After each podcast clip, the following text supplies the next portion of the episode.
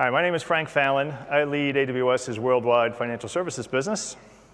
And it's great to be back here for yet another reInvent and yet another financial services leadership event. Uh, last year in Las Vegas, I was criticized by my first speaker, John Heverin, the CIO of Liberty Mutual, for announcing at this very moment a year ago that being here in Las Vegas, in this conference, in this room, there's nowhere else I'd rather be than there. And he got up and said, Really? In Las Vegas? That's your favorite place to be? I'm like, Yes.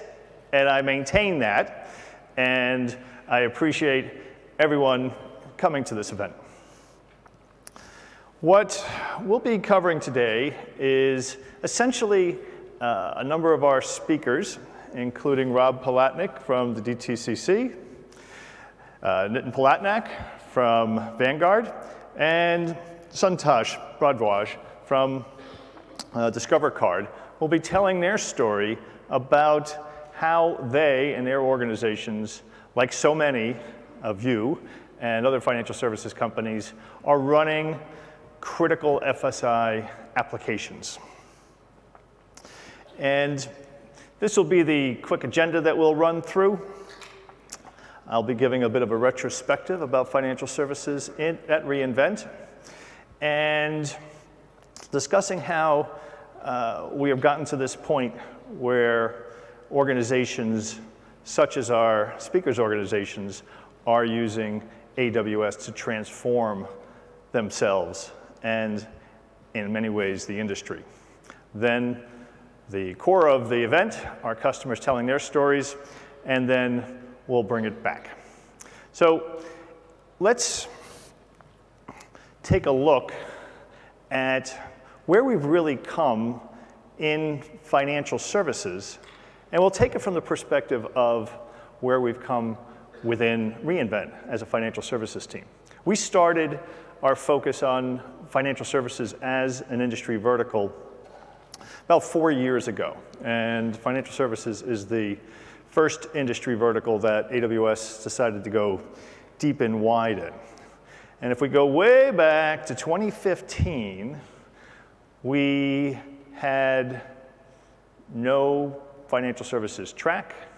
We had uh, four sessions that we gave, and for the most part, uh, the customers that spoke at reInvent and, and what AWS speakers spoke about was things about how to operate within a dev test environment, uh, some of the elements about uh, fairly simple resiliency with um, uh, multi-AZs and such. But you could tell that really just getting started and experimenting. The following year, we had a pre-day for financial services. And we had uh, specific actions there. And there our customers were talking about a little bit more sophisticated topics like disaster recovery, risk management. 2017, it went big. We wound up having uh, over 20 sessions, uh, a, a, specific track itself for financial services, and we saw our customers get into more uh, areas that showed that, there, that many of our financial services organizations were getting more serious about moving to the cloud. Um, things like security and compliance and managing of accounts are things that really uh, were of interest to the, to the organizations. And then last year, we wound up having over 45 separate tracks and over 6,000 attendees from the financial services industry just within uh, Re reInvent. And then we started talking about digital innovation, uh, digital channels, uh, machine learning were all areas that kind of came to the fore within these, these, uh, these conversations. If we take the same look at the keynote speakers that spoke with Andy Jassy, 2015, Rob Alexander from Capital One shocked the world by saying, telling the world that Capital One was planning to shut down all of its data centers within a short number of years, and we're going all in with AWS. talked about what they were doing with, uh, with in-dev tests, but also did a, a demo of a mobile app that, uh, that they had de developed. The following year, Steve Randich from FINRA spoke about the fact that they also were moving everything into AWS because it, with what they were doing with market surveillance, they could not do what they needed to do uh, on an on-premise environment, and so moved this mission critical applications, including data analytics and reporting to AWS. Fast forward to 2017, Roy Joseph from Goldman Sachs discussed how they were extending their on-prem environment to be able to take advantage of the capabilities of the cloud and AWS in order to do highly sophisticated risk analysis and being able to drive additional business through the capabilities and talked about the fact that once an organization, a large financial services organization, got its risk and security and data privacy position in, it could really extend from there. And it'll be interesting to, to someday hear what from there is with, with Goldman Sachs. And then last year, Dean Delvecchio from Guardian Life talked about how they, they were transforming a 164 year old company by, among other things, moving to AWS. They had just shut down their last data center and talked about the fact that they were building new products into new markets that this venerable company had never even thought about approaching. But with the power of, of the cloud, they were able to be able to bring those to market more quickly and more productively and be able to make them consistently more attractive to their customers. So we, this year, we have uh, over 60 uh, breakouts with the, talking about financial services. And as an example, we have uh, customers like JP Morgan and AXA and Barclays and Rabobank and HSBC and others uh, talking about what they're doing and, if, and, and doing it, what they're doing together with their businesses to help transform their businesses. Whether it be bringing forward new research data platforms or being able to uh, bring capabilities to open banking uh, or be able to move in very rapid fashion, very critical or, uh, applications to the cloud, as JP Morgan spoke about this morning. And these are all very heavily regulated organizations. And what we are seeing from them is taking the cloud to be able, together with their business, change what they're able to bring to the market and what they're able to uh, represent as often very new businesses. So with that as the background, I want to introduce our, our first speaker, who will be talking about what the DTCC uh, has been doing with AWS. So I'll turn the stage over to Rob Palatnik.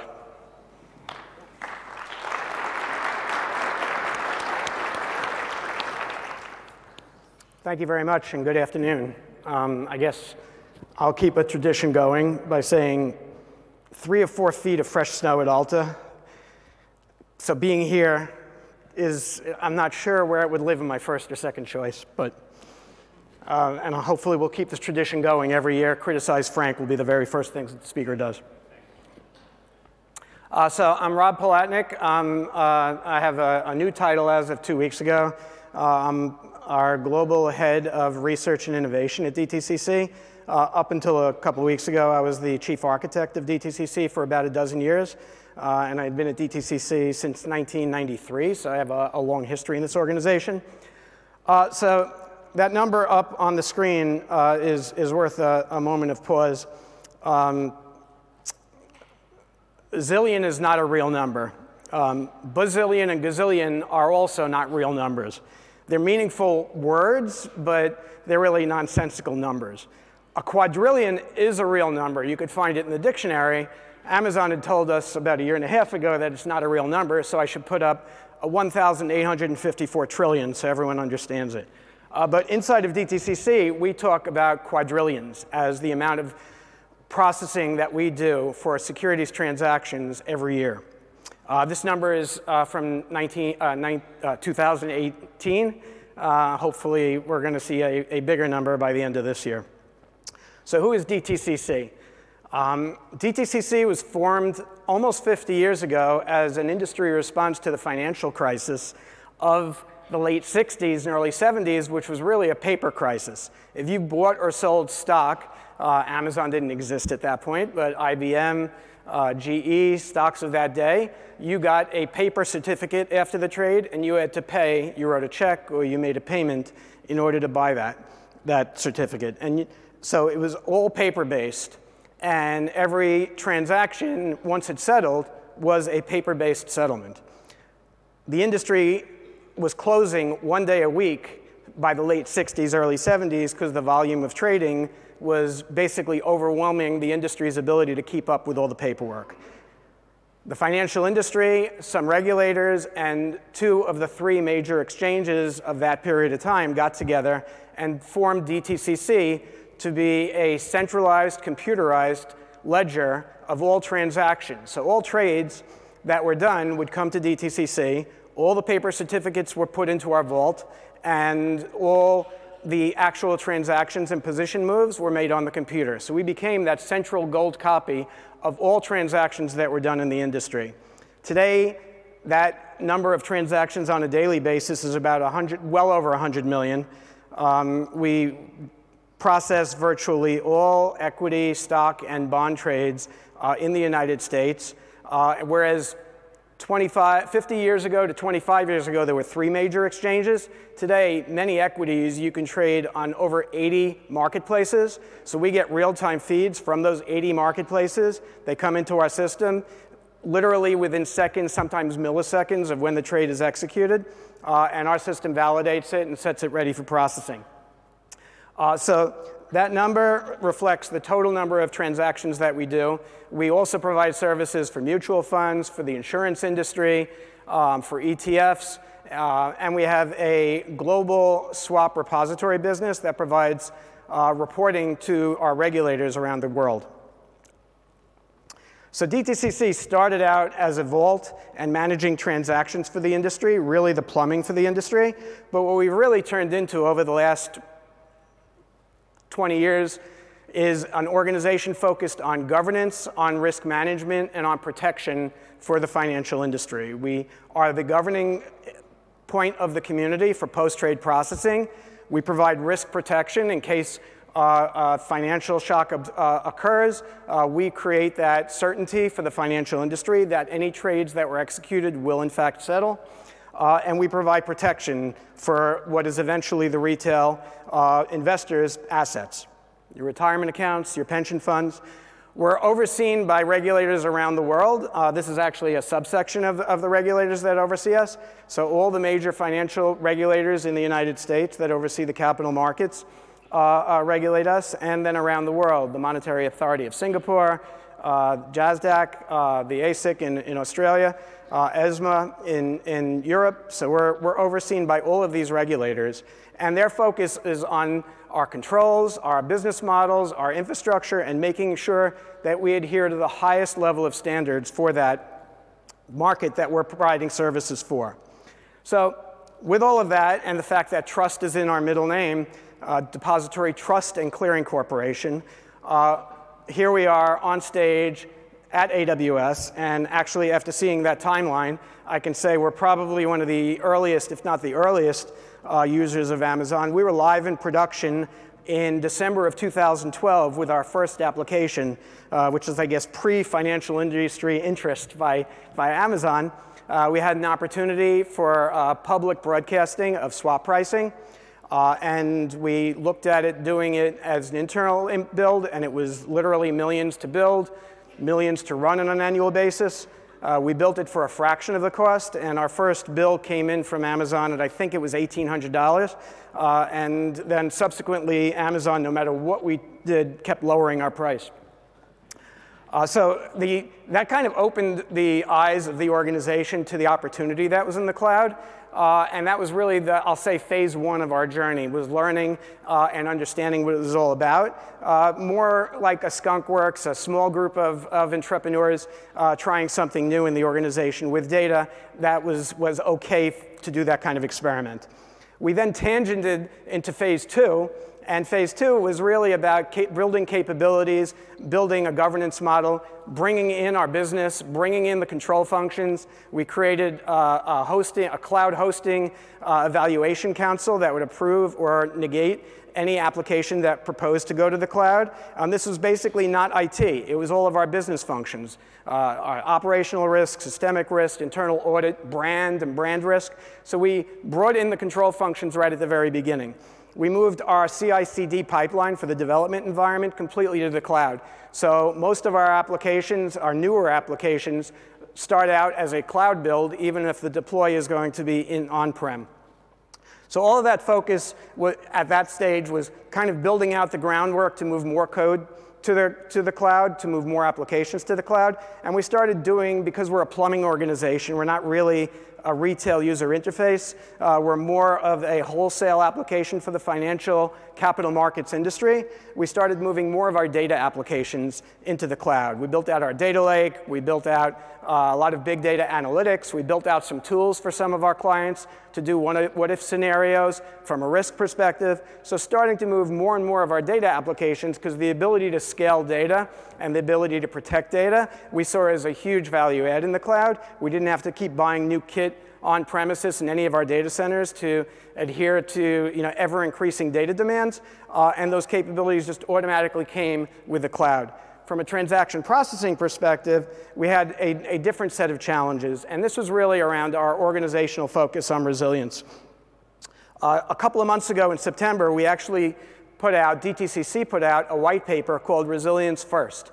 Uh, and it was uh, basically for the financial industry to look at resilience not as a technology issue that has to be dealt with by your technicians replicating data and then making sure the data replication happened or scaling up uh, for volume increases or whatever. But more, this needed to be a business owned initiative, that the business and running the business in the event of any kind of disruption, whether it was an operational disruption, a systemic disruption, a natural disaster, uh, or a financial market disruption that had to be owned and addressed by the business. So the paper basically pointed out three main categories. Technology resilience, which I'll talk about, operational resilience, which is business owning and operating and testing and having the controls and knowing what to do in case of a disaster, and financial resilience. If there's a market disruption, uh, if a major financial institution goes out of business suddenly, uh, how do you make sure the markets continue to operate smoothly?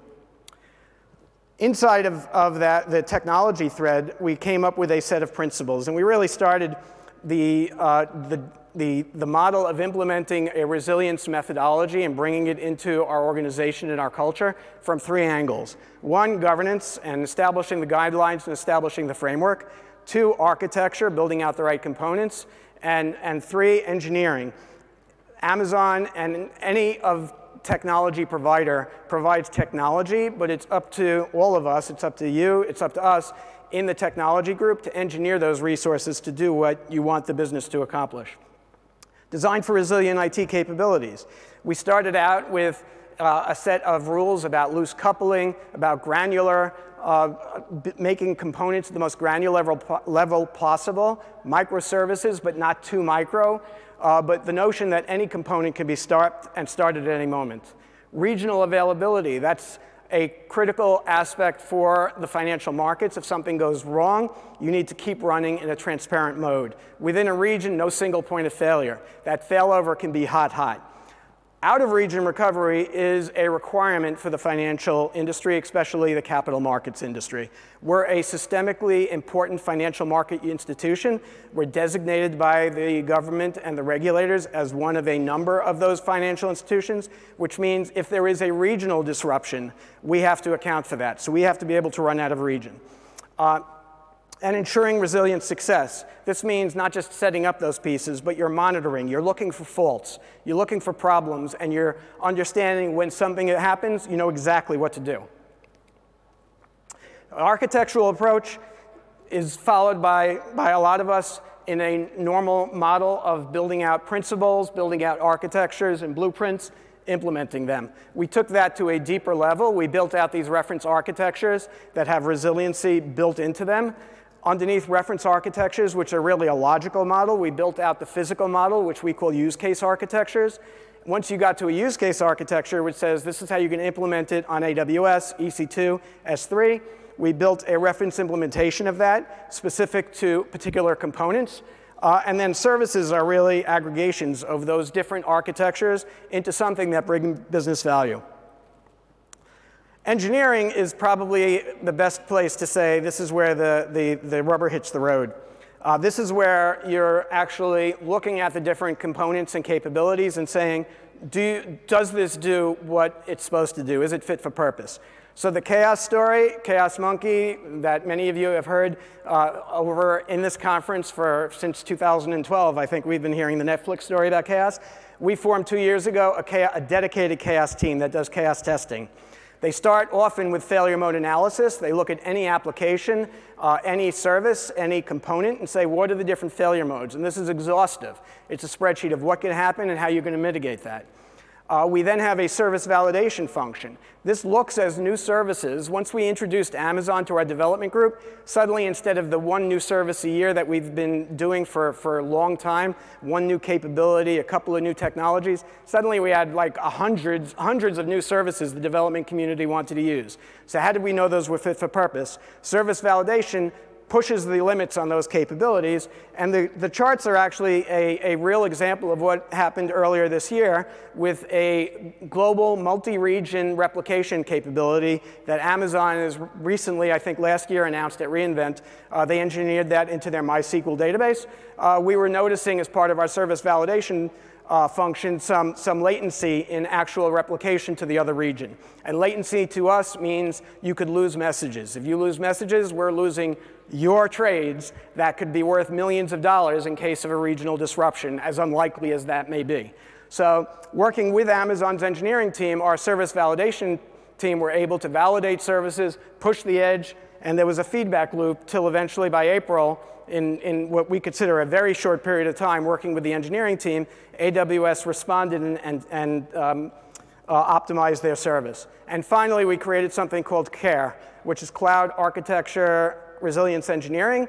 This is pointing at the very, maybe obvious, maybe not, inside of DTCC, if something fails, it's usually a big failure.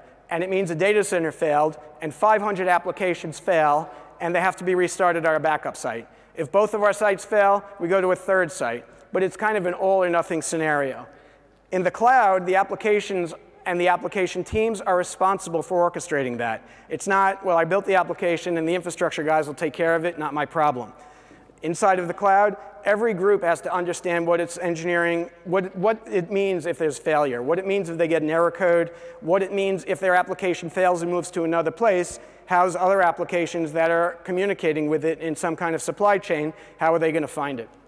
So we created this team, and it's working with the different application groups on doing that engineering.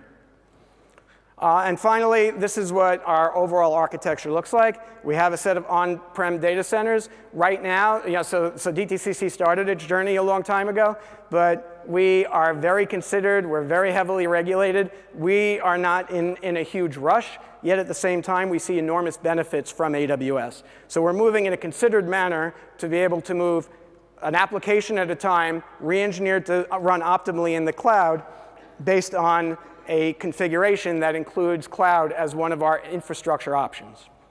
I'm now delighted to hand it off to the next speaker.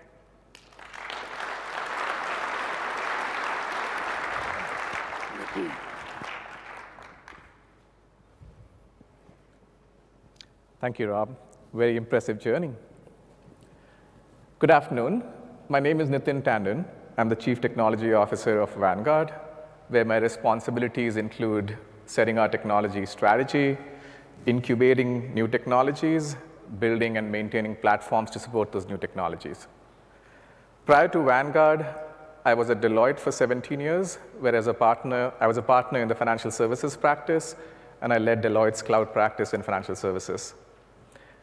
Very excited to be here today and to talk to you about Vanguard's journey. Hopefully, many of you own Vanguard funds or have a retirement account with us. But for those of you who don't, let me start with a brief introduction of Vanguard. We are one of the world's largest investment management companies with a unique ownership structure. Vanguard is owned by its funds, which in turn are owned by the investors. So you, as an investor, will have a stake in the company. A unique ownership structure allows us to funnel back profits back to our clients through lower cost funds. We strongly believe in our core purpose, which is to take a stand for all investors, treat them fairly, and maximize their chance for, for investment success. In terms of size and scale, we manage about $6 trillion in assets under management with about $2 billion of net new money inflow per day. We have 30 million clients in 15 countries and about 17,000 employees, which we call crew members. We are largely a digital company. We don't have any brick and mortar branches. 90% plus of our transactions are online. Our IT footprint is about 2,500 plus applications, more than 15,000 servers, uh, 25 petabytes plus of storage, and like any good old financial services company, we have a large mainframe backend. We have two on-prem data centers, and more recently, we started migration to cloud. And I'm going to talk a little bit more about that today. A few key phases in our cloud journey. In 2014, we started experimenting with private cloud, but very quickly reached the realization that we cannot match either the scale or the pace of innovation offered by public cloud providers. So we committed to public cloud, and we chose Amazon as our partner. Over the next 18 months, we got security approvals, we established our landing zones, we designed our cloud architecture, we built our cloud platforms. We started off with a platform as a service platform to accelerate our on-ramp. But as we stand today, since the last three years, all new development is happening based on microservices-based architecture in the cloud. The next phase of our journey was analytics. We moved our on-prem Hadoop clusters to EMR in AWS. And as of today, 90% of our cloud data is in AWS. We then turned our attention to mission-critical applications. And about a year from today, we were evaluating options to improve the resilience of our retail website. And just to give you a sense of uh, the mission criticality of our retail website, uh, it's a lifeline of our retail business. It has about 15 million registered users with about a million logons a day. But it was hosted on two on-prem data centers. Um, and if we had any availability issues with either the data center or the mainframe, it would impact website availability. So we wanted to build an option or contingency uh, in AWS. When we made that decision to build a contingency in AWS, there were three key things to solve for. The first was how do we refactor a large monolithic website, uh, especially when we were looking for return in months and not years. The second was how do we decouple the dependency from the mainframe? All our data was stored in DB2. And the third was how do we know the solution that we come up with is scalable and, and will work? So let me start with the first one, which is our refactoring approach. We analyzed the traffic patterns on our website, and we found that 80% of the traffic was driven through five to seven key pages. It was users logging in, looking at their balances, clicking on details to look at holdings, and submitting some trade requests. So we said, why don't we focus on those 20% of the pages which, give, give, which handle 80% of the traffic to give us the most return. And we figured we could do that in about a year. So we embarked on that journey a year ago, And as of today, we have about 70% of that, those pages refactored, and we can uh, service them from AWS. The second element was mainframe dependency. And we came up with a rather sim simple architecture, really, for that. Uh, our traditional website had Java pages writing to a DB2 backend. Um, what we did to remove the decoupling from the mainframe was created uh, databases in Amazon. So we went with uh, DynamoDB and Postgres. Uh, specifically for this website, it was more DynamoDB than Postgres. And we replicated data using CDC from, the, from DB2 uh, to DynamoDB. And the pages that, we, that I spoke about on the previous page, we had refactored those pages into microservices that would read directly from DynamoDB. So in case we had an on-prem data center or a mainframe outage, we could still service those requests um, directly from uh, AWS. Which leads me to my third aspect, uh, which is scalability. When we designed the solution, we were deliberate about building a switch to decide how much traffic goes to on-prem versus AWS. So we have the ability to say at any point in time that we would like, let's say, 20% of the traffic to go on-prem, 80% to AWS, or vice versa. That approach allowed us to scale without having to make an all-in or a big bang decision. We gradually increased the load that we put you know, at AWS, uh, looking and learning along, along the way. So what results did we see? Um, we went live in production last month, and we're already seeing a 75% reduction in planned downtime and 30% decrease in un unplanned downtime. But not only that, more importantly, this approach has allowed us to be far more agile and nimble in servicing our customers. For the pages that we moved to AWS, our deployment frequency increased by about 20x. We as a firm are also going through a new ways of working journey where we are moving to new agile ways of working and having a CI/CD pipeline with web pages that are in the cloud makes that a lot more easier. So critical enabler to both those uh, capabilities. And then needless to say, scale. As we continue to get more traffic and as we continue to scale our capabilities, AWS allows us the option to do that without a big fixed cost. So that's a quick overview you know, of, a, of our journey. A, you know, a couple of quick shout outs. Uh, I don't know if Mike Carr is here. He, he leads our retail systems um, team, and he, his, he and his team were tireless in building this capability over the last year. And then Jeff Dowds, who, who used to be the CTO of Vanguard before me, who actually set us on this journey. Uh, Jeff's going to talk about this uh, in Thursday's keynote as well, so I encourage you to um, attend that if, if you get a chance.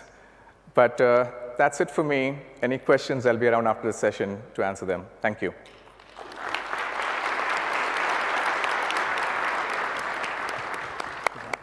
Nice job. Good afternoon and welcome. Uh, thanks to AWS for inviting us. Uh, great to be at reInvent and great to be especially part of a financial services community.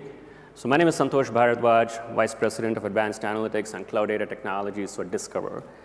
Um, so hopefully, uh, many of you here in the audience has a Discover credit card. So if you look at Discover, it's a financial services uh, company that has you know, several lines of business from credit cards. You know, we are a digital bank, so we don't have a brick and mortar uh, sort of a branch out there. Um, we also have an international payments network. So what I want to do is I want to focus on a couple of things today. Uh, one is give a sort of quick preview in terms of Discover's cloud journey and how it has really helped transform you know, technology, how it has helped transform process, and how it has helped transform talent at Discover. And the second thing, I want to tie this sort of our Discover uh, cloud journey to actual use cases that we have deployed on the cloud and where we're actually starting to see value to the organization. So this is probably around the 2016, 2015 timeframe where like many organizations, you know, Discover started the cloud journey with a private cloud. Um, and specifically in data analytics, uh, you know, we went down this big data transformation in a Hadoop-based ecosystem. So around 2017, uh, this is the time when Frank mentioned that you know, AWS started you know, focusing a lot more on the financial services area, started setting up uh, sort of vertical tracks for financial services. And we were at a sort of a pivotal point in terms of where we take data analytics. Uh, again, Hadoop, I think, is a great product. I think it's a great ecosystem. But in terms of user adoption of Hadoop, in terms of moving the needle, in terms of value and speed to market, you know, we didn't believe that this ecosystem is going to take us to the future. And that's kind of where we partnered with uh, Amazon to see, you know, what are some of the ways, some, what are some of the patterns out there that people are using cloud, and how can Discover, Discover take advantage of it? So the decision we made around the summer or fall of 2017 was, you know, we got approval from the board, from our stakeholders, you know, to move to the cloud, and we decided to move with data and analytics as our very first use case to move to the cloud. Now, why did we pick data analytics? I think there were three main reasons. One is we believed data was foundational for any technology transformation. You know, once you have data, it shifts the center of gravity. And once you shift, shift the center of gravity to the cloud, automatically you have use cases, applications, users, and adoption that comes along with it. The second thing was, this was also around the time where Discover was going through a, a pretty rapid modernization of its traditional decision-based applications where we were trying to be more data-centric and more analytics-centric in the way we design our applications. And the reason is simple, right? I mean, so if you look at financial services, you know, essentially we are, you know, sort of a commodity in many ways. You know, we, we get, accept deposits from our customers, we give loans. So how do you differentiate? So the way we wanted to differentiate amongst our peers was really providing the predictive, personalized experience to our customers. And that's kind of where data analytics comes. And the third reason why we picked data analytics was we had real use cases. And this is something that early on, as we started building the foundation, we wanted to make sure that this cloud journey was just not an abstract concept. We were yet again going around another journey, building a bunch of new shiny widgets out there. We really wanted some use cases tied along with this journey to take value. So essentially, the way we kind of look at data analytics is you have more data, that helps drive better analytics. You have better anal analytics, it gets more customers. You have more customers, you get more data, and there goes sort of a loop. So uh, we've been in this journey, I think, for about two years now, but in true earnest over the last 18 months, and it's been sort of game-changing for the organization. I mean, just a sort of a quick sort of look at, looking at the stats in terms of scale, I mean, these are some of the things we are really looking for why we moved to the cloud is we really wanted this to be very impactful for the organization in terms of transformation. In terms of scale, you know, like we have tripled our data footprint in just, what, 18 months. Uh, in terms of delivery, the speed to market, you know, in the past where everything was measured in terms of days and weeks, we have got that down to hours and minutes. Talent is another area where, you know, we started from literally having no cloud certified engineers just two years ago, and we have grown this more than 25x within the organization in terms of cloud certified engineers. So what I want to do next is, is I'm going to talk a little more deep into specific use cases that we have deployed on the cloud and sort of tie the story all back together. So the first use case, this was the very first use case that we deployed on AWS was CECL.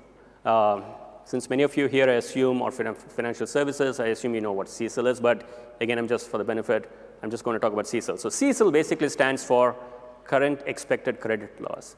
And why is this important for any financial services industry? Because CECL is how we determine what is the probability of a customer defaulting on a loan. So this basically determines how we set up our sort of loan loss reserves for any bank.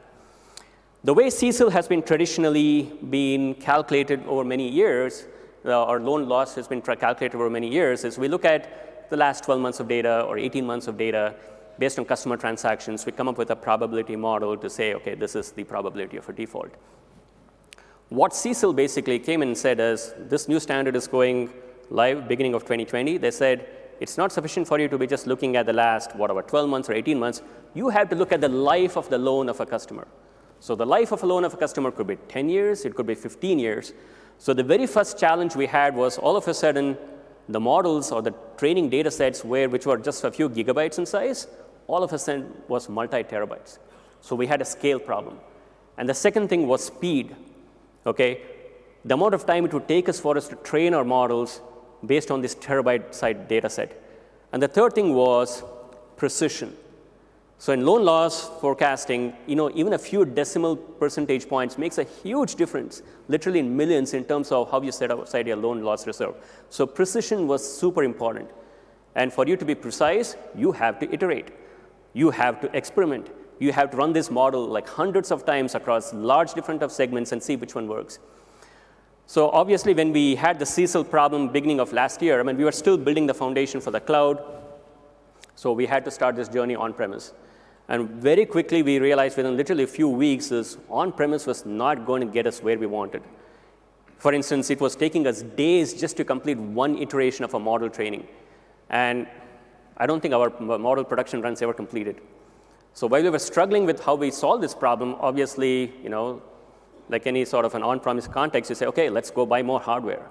But that hardware is going to take probably weeks for, us to, for it to show up. And even there, I had no guarantee that we would be able to complete this. So in a way, it was sort of a blessing in disguise that we had CECL because this was a real use case. We had a real challenge, and this was a great opportunity for us to show the organization as to what can cloud do.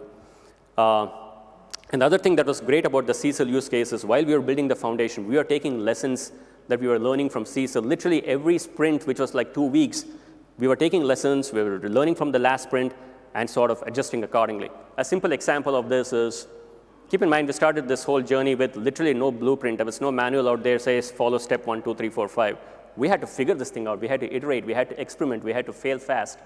So the great thing about the cloud is you have options, right? For instance, picking what is the right kind of EC2 you have to pick? You know, so one week we would try this machine. We said, okay, you know what? We need a machine with a bigger RAM. We would pick another machine. We, next week we would say, okay, we need a machine with a bigger I/O. So I think that that flexibility that Amazon gave us I mean, I don't know about you guys. I, I think that was unfathomable, unthinkable within an on-premise context. So CECL has been running uh, uh, sort of in a beta mode for the last six to nine months. It's going to be going live shortly in a few weeks. So in terms of sort of, I think the game-changing impact CECL had was where we were spending days training a specific model, you know, we got it down into hours. And where it used to take us like multiple days to complete one iterations, we are able to now do multiple iterations per day. So that had a huge impact in terms of how precise we are in these calculations. Uh, we are continuing to invest uh, in this platform that we have built, you know, making this more automated so we can get this down, even the hours, down to minutes, okay? So, and the other thing that's not on this slide, but that's also part of the whole story was how technology and business came together to solve this problem. And this is just not IT trying to figure out how do we make this work, because this had sort of the sponsorship from the chief financial officer of Discover. So this was a high profile project. So there was a lot of pressure on us, but this also really built a great partnership between business and technology, and which kind of leads me to the, the last slide about when people saw really sort of the impact of what cloud can have in terms of a real use case, we said, now how do we sort of tie this to the next thing where we can you know, really have a big impact in terms of a customer experience. So Discover takes a lot of pride in terms of the service we provide our customers, in terms of the experience that we provide our customers. So one of the areas that we picked as our next use case to deploy in the cloud was in the customer experience space, especially working with customers who are having hardships, hardships making payment. So we deployed a decision engine on the cloud, okay, for us to make sort of credit decision and what we did was we really brought in three foundational components into this. One was integrating this real-time data, integrating this machine learning, and have a microservices-based framework in terms of how we architected this. So this was actually one of the, our, our, winners of the Digital Edge 2019 award winner. So in the past, where we would look at sort of customers, what we would call pre-delinquent, and offer them standard offerings, a standard plan, sort of a cookie cutter offering, we were able to take that and really move this to more of a personalized and predictive experience. So for instance, today we know based on the customer transactions saying that even before the customer knows that you know, this person is going to probably have problems making timely payments. And based on the integration of real-time data into this framework, we are now able to offer custom offerings to our customers based on their specific situation. So again, this is a great example of where, from a time to market perspective, you know, this started as nothing but just a mere concept as a POC. You know, we were able to get this up and live and running within, you know, a few months. So this, in short, is sort of the discovered journey in terms of how we were able to move data analytics, which again we consider to be foundational, from a traditional sort of a framework, traditional concept running on-premise, you know, to a cloud-based, you know, in just a matter of two years. All right? So that, thank you, and I'll hand it back to Frank.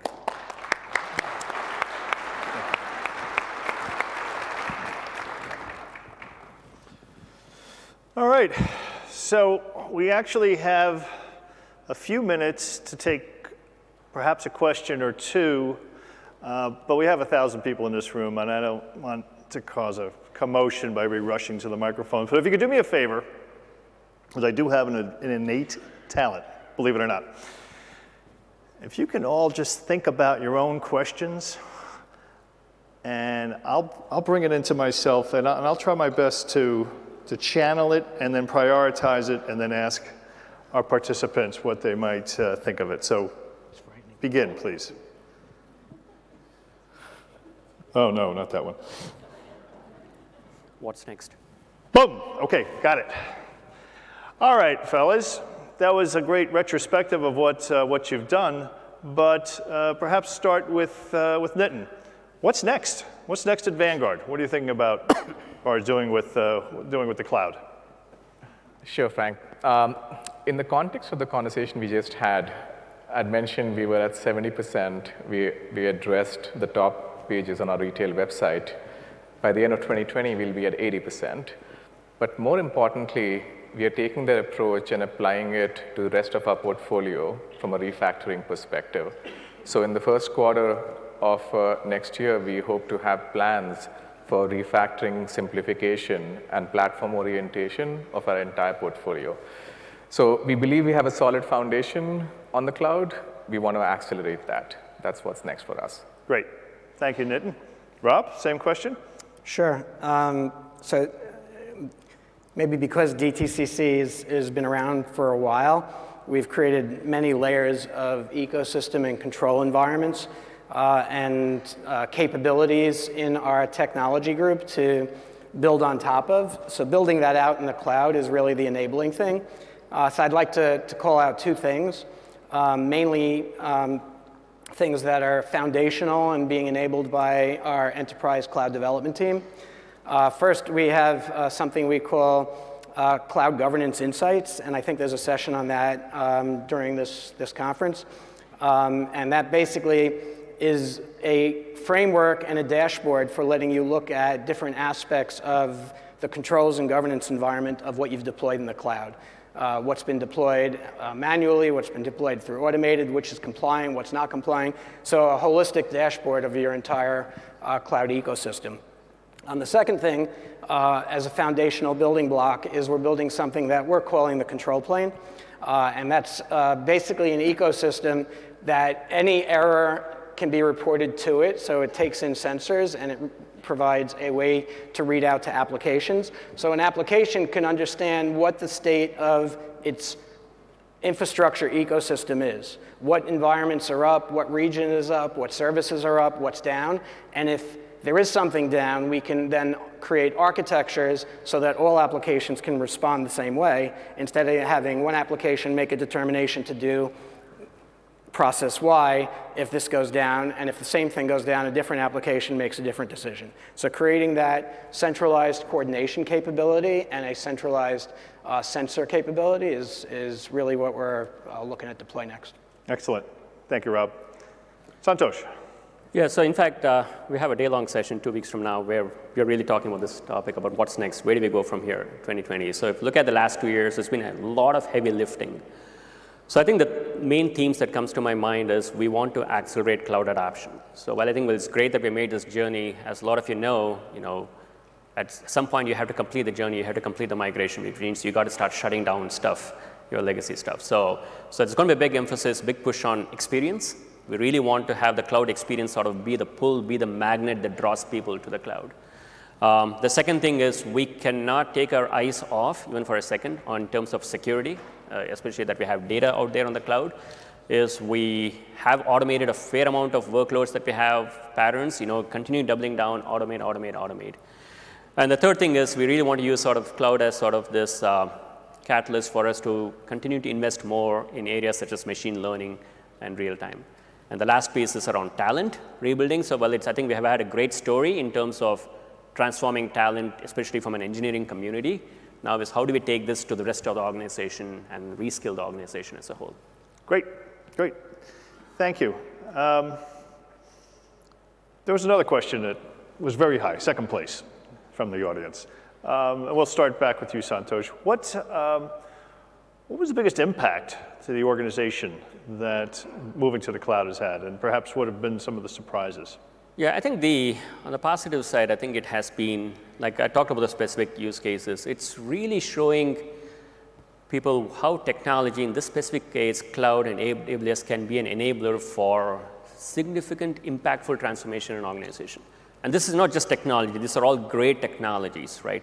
But in terms of the value tied to this, and in terms of the difference it can make, in terms of like dimensions talked about speed to market, personalization. So I think that has been probably the biggest impact. Great, thank you. Rob? I, will echo what Santosh said because it, it, it showed what can be done and it's kind of the art of the possible.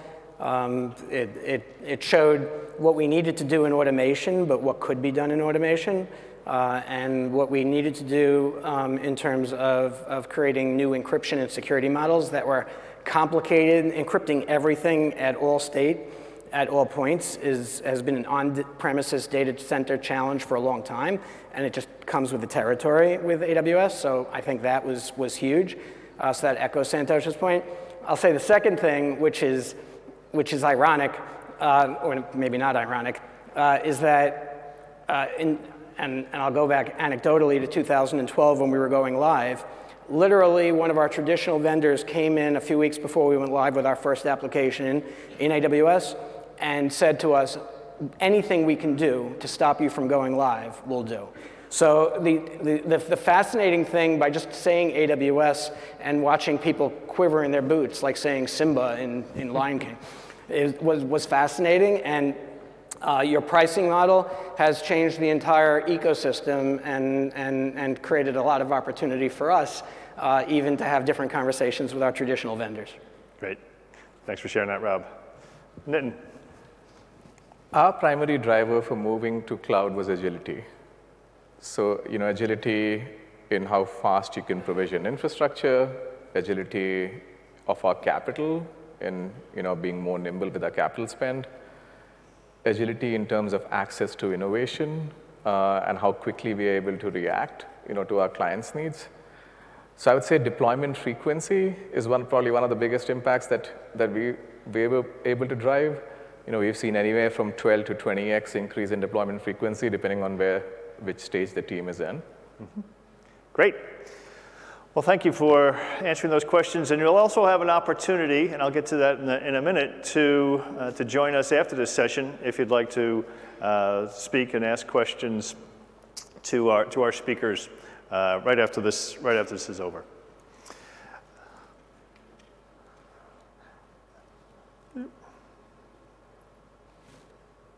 Here we are. So, what I think we heard today from, from our, our customers and from the experiences that we shared is that while the foundational work, putting, to putting the, the security and the control frameworks, uh, the risk models in place in order to deploy cloud uh, is critically important. Uh, the real value that our customers are getting are by are being able to modernize their legacy systems, uh, being able to anticipate change within the businesses, and being able to develop and drive new opportunities for these businesses. And I mentioned JP Morgan Chase, who spoke this morning about, uh, their, about their experiences. I'd like to kind of wrap up by quoting the man himself, JP Morgan, who financed much of the transformative change at the turn of the, the 20th century. And his word of advice was go as far as you can see, and when you get there, you'll be able to see farther. What does that mean? I think it means just keep on moving, and as the deeper you get in, more will open up to see what the possibilities are. And I think within the speakers today, um, we've been able to, to see that the deeper they're getting in, the more transformative, the more impact to the business their applications can, can have. So, as I mentioned, we have an opportunity to have our, uh, to speak with our, uh, our speakers. Uh, immediately right after this, we will be uh, going to the Venetian fourth level and the West Alcove. Now, if you haven't brought your compass, west in this building is you go up the elevators, two floors, make a left, and you will be within 25 to 50 paces at the West Alcove. We'll be serving drinks and hors d'oeuvres. That in itself might, might be uh, something that brings you in there, but we'd love to have you. Also, that, uh, we, that will be open all week, so we'd love to have you drop in and meet with each other, speak with us, however you'd like to, to use it. We've uh, got a number of additional breakouts. I mentioned just a few. Uh, be very, very um, uh, interested in ensuring that you get to hear again directly from our customers some of the transformative things that they're doing uh, with AWS. So thanks again for your time. I hope you found it of value and have a great reInvent and we'll be seeing you throughout the week. And thank you to our